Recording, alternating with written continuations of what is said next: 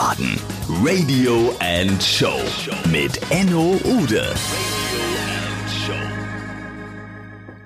Herzlich willkommen, meine Damen und Herren, zu einer neuen Folge von Wiesbaden Radio and Show. Heute mit der Nummer 6 Andreas Bell, seines Zeichens geistiger Vater des Leonardo Schule Award in Wiesbaden. Im Jahr 2017 geht der Leonardo Schule Award mittlerweile zum siebten Mal in den Start und hat zwölf Awards zu vergeben, dementsprechend 24.000 Euro Preisgelder. Das ist Grund genug, mit Andreas Bell ein kleines Gespräch zu führen. In Klammern. Wir haben das Gespräch per FaceTime aufgenommen und dementsprechend bitte ich im Vorfeld das ein oder andere Rauschen dort draußen zu entschuldigen. Bis dahin, viel Spaß mit dem Gespräch. PS an dieser Stelle noch einmal, der Sponsor dieser Podcast-Folge, generell der Podcast-Folgen Private and Story, ist www.lasig-wiesbaden.de. Das ist dein Augenlaserspezialist in Wiesbaden. Besucht ihn doch mal. Wiesbaden. Private and Stories. Private and Stories. Und da sitzt er vor mir. Der geistige Vater des Leonardo Schul Award in Wiesbaden, Andreas Bell. Hi Andreas. Guten Tag, Enno. Hallo. Gestern Abend war ich noch bei dir und wir haben für die neue Leonardo-Saison geplant. Und jetzt schon habe ich dich wieder hier vor mir. Andreas, erzähl doch bitte mal, wie du damals, vor vielen, vielen Jahren, das erklärst du uns ja gleich, zum Leonardo kamst. Wie ging das vor sich? Also das Ganze basiert auf einer Freundschaft zu Thomas Michel, der äh, damals die Wiesbaden Stiftung auch gegründet hat und dringend ein Projekt brauchte, was weniger traditionell behaftet war, sondern äh, die Jugend in dieser Stadt anspricht, was ja durchaus schwierig ist. Und eine Stiftung, die sonst nur auf Stadtverschönerung und traditionelle Ziele da ausgerichtet war, brauchte etwas, was die Jugend anspricht. Und da haben wir beide, also die Grundidee kam von ihm, eine Art Oscar für Schüler zu machen. Mhm. Und daraufhin habe ich ein Konzept entwickelt dafür, dass wir in, für Schülerteams, also auch nicht für Einzelne, sondern für Schülerteams in der Landeshauptstadt einen Oscar-reifen Wettbewerb äh, ja, initiieren wollten für die Stiftung im Namen der Stiftung. Und das war die Grundidee eigentlich. Bei einem Glas Rotwein übrigens. Ja, das, das hat man ja häufig. Und jetzt geh doch mal ein bisschen näher auf den Leonardo Award ein, also in der Tiefe. Was gibt's da für Projekte, was gibt's da für Kategorien? Wie muss man sich das vorstellen? Der Award hat für jeden, für jedes Talent quasi was dabei. Also es gibt jemand, der künstlerisch etwas machen möchte. Es gibt Kinder, die sind technisch, wissenschaftlich orientiert. Es gibt Kinder, die gucken in die Vergangenheit. Manche gucken in die Zukunft und für alle muss irgendwas gefunden werden, wo sie sich wohlfühlen. Das heißt also, wir haben Kategorien von Kunst und Design bis Technologie, bis Ideen für Wiesbaden, soziale Bereiche natürlich so dass die Schüler auch von ihren Interessen ausgehen können und nicht von irgendeinem Lehrplan, weil das Ding ja auch neben dem Lehrplan stattfindet. Mhm.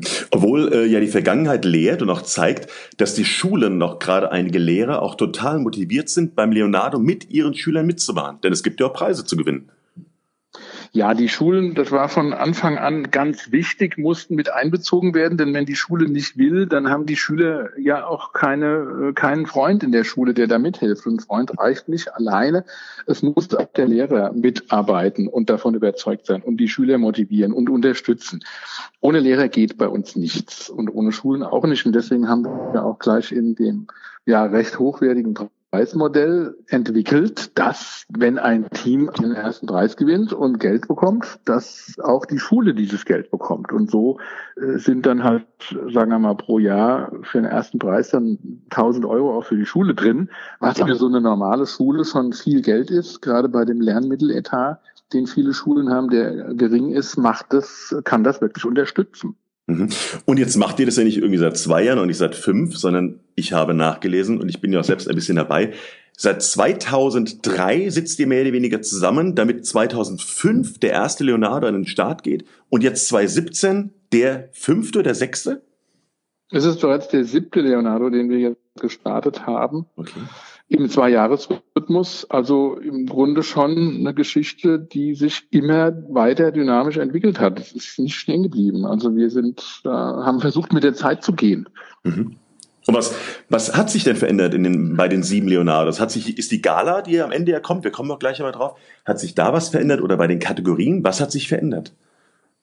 da das Projekt durch Sponsoren finanziert wird und da die Kategorien auch diese äh, Sponsoren brauchen, hat natürlich ein Sponsor auch gewissen Einfluss auf die Kategorienamen. Also geändert haben sich zum Beispiel hier und da mal Kategorienamen, weil ein Sponsor im Bereich Umwelt tätig ist und dann ist die Kategorie in diese Begrifflichkeit reingerutscht. Äh, es hat sich natürlich viel verändert, weil es immer größer geworden ist mhm. und weil wir eigentlich kontinuierlich steigende Schülerzahlen haben. Wir mussten immer wieder feilen, dass auch am späteren Veranstaltungsformat etwas äh, Neues da ist, etwas, was das schafft, diese Schüler zu faszinieren. Mhm. Und es ändert sich natürlich auch immer das Personelle, die personelle Situation. Wir haben ein Kernteam aus zehn Leuten. Wir haben einen ehrenamtlichen Block von Leuten, die in der heißen Phase ungefähr 100 sind.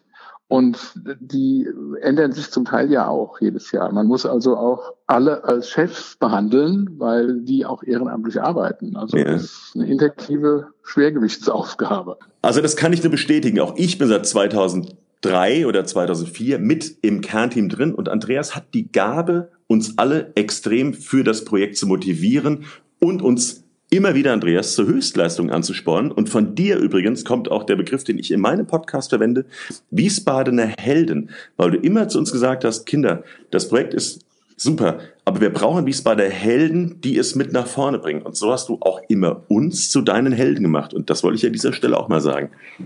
Vielen Dank. Jetzt eine Frage. Wie muss ich mir das vorstellen? Es gibt ja ganz, ganz viele Projekte. Am Ende sitzen über 1000 Schüler bei dieser Gala.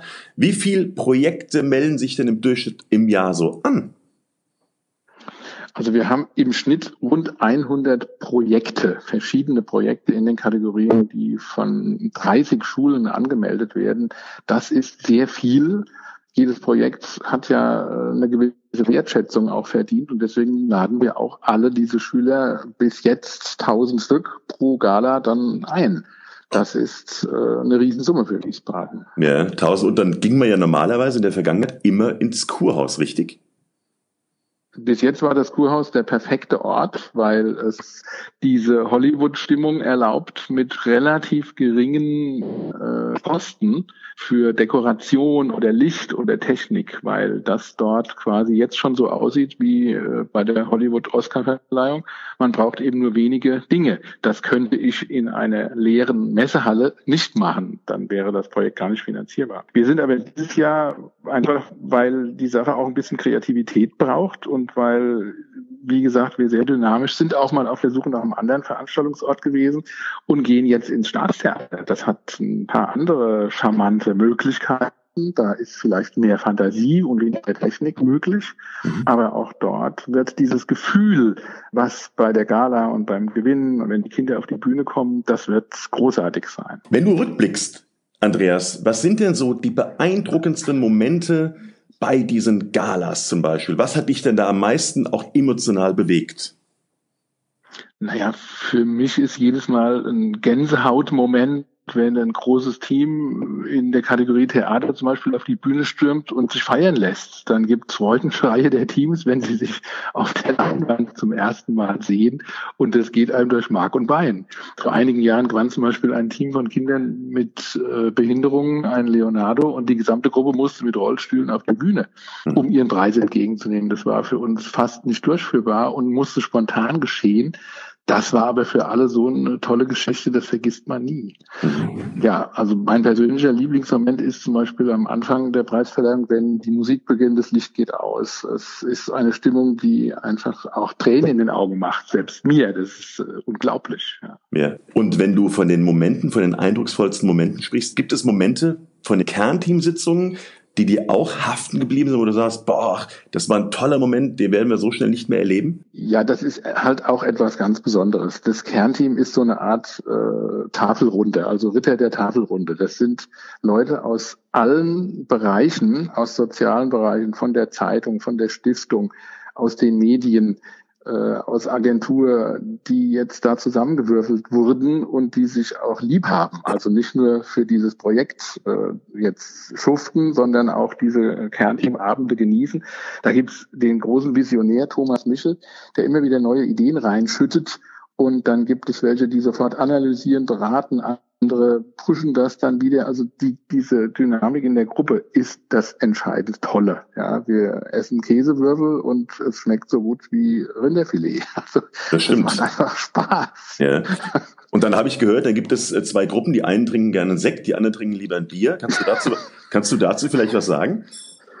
Immer wieder ein Problem für die richtigen Getränke zu sorgen. Also wir haben auch nur einen Kühlschrank und ich renne dann meistens abends oder auch die äh, Katrin Dallner, die sich dann kümmert. Wir rennen dann in verschiedene Richtungen los, holen eine Stunde davor noch möglichst viel gute Dinge, damit die Leute gut gelaunt sind, weil das ist der Feierabend und trotzdem ja, werden dort Höchstleistungen erzielt, gruppendynamisch und von den Ergebnissen her das ist äh, eine witzige Geschichte, die einzigartig ist einfach. Das ist ganz schön gut. Jetzt hast du gerade den äh, Begriff Feierabend verwendet.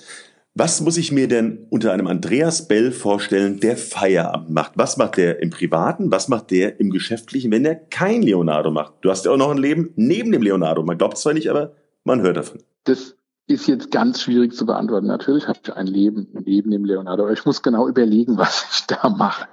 Also ich habe einen Beruf, der ist äh, spannend. Ich habe mein Hobby zum Beruf gemacht damals als Designer und als ja als Inhaber einer Agentur. Da ist wenig Zeit, aber die nutze ich durch Sport zum Beispiel. Ich spiele Tennis, spiele Golf. Ja, ich bin auch gerne mal zu Hause. Ich habe, dich, ich habe dich im Sommer ab und ja. zu mal im Opelbad morgens gesehen, deine Bahnen drehen. Kann ich das öffentlich mal äh, von mir geben? Das, das kann zurück von dir geben. Das ist aber Vorbereitung auf den Job. Also morgens eine halbe Stunde im Obelbad schwimmen vor der Arbeit ist unglaublich gut, weil ja. man schwebt eigentlich dann so in die Stadt runter. Und äh, die erste Ampel ist an der Taunusstraße und da beginnt dann eigentlich wieder die Taktung. Mhm. Vorher ist es großartig, da oben zu schwimmen, das stimmt. Mhm. Und äh, wo gehst du zum Beispiel gerne aus mit deiner Frau Irene? Gibt es da Lieblingsbistros, äh, Lieblingsrestaurants? Wo kann man dich zum Beispiel abends antreffen? Ich bin abends meist unsichtbar. Ich bin meistens Lokale, die man nicht so kennt.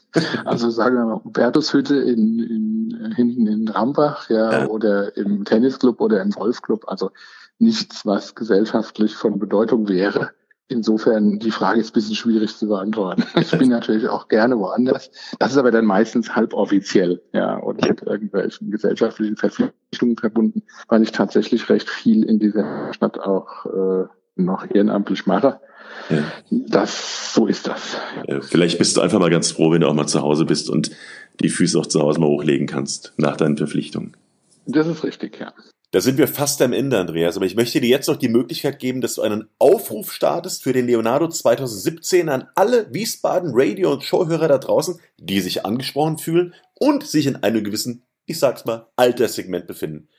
Ich gebe dir oder überlasse dir hiermit die Bühne. Andreas, leg los.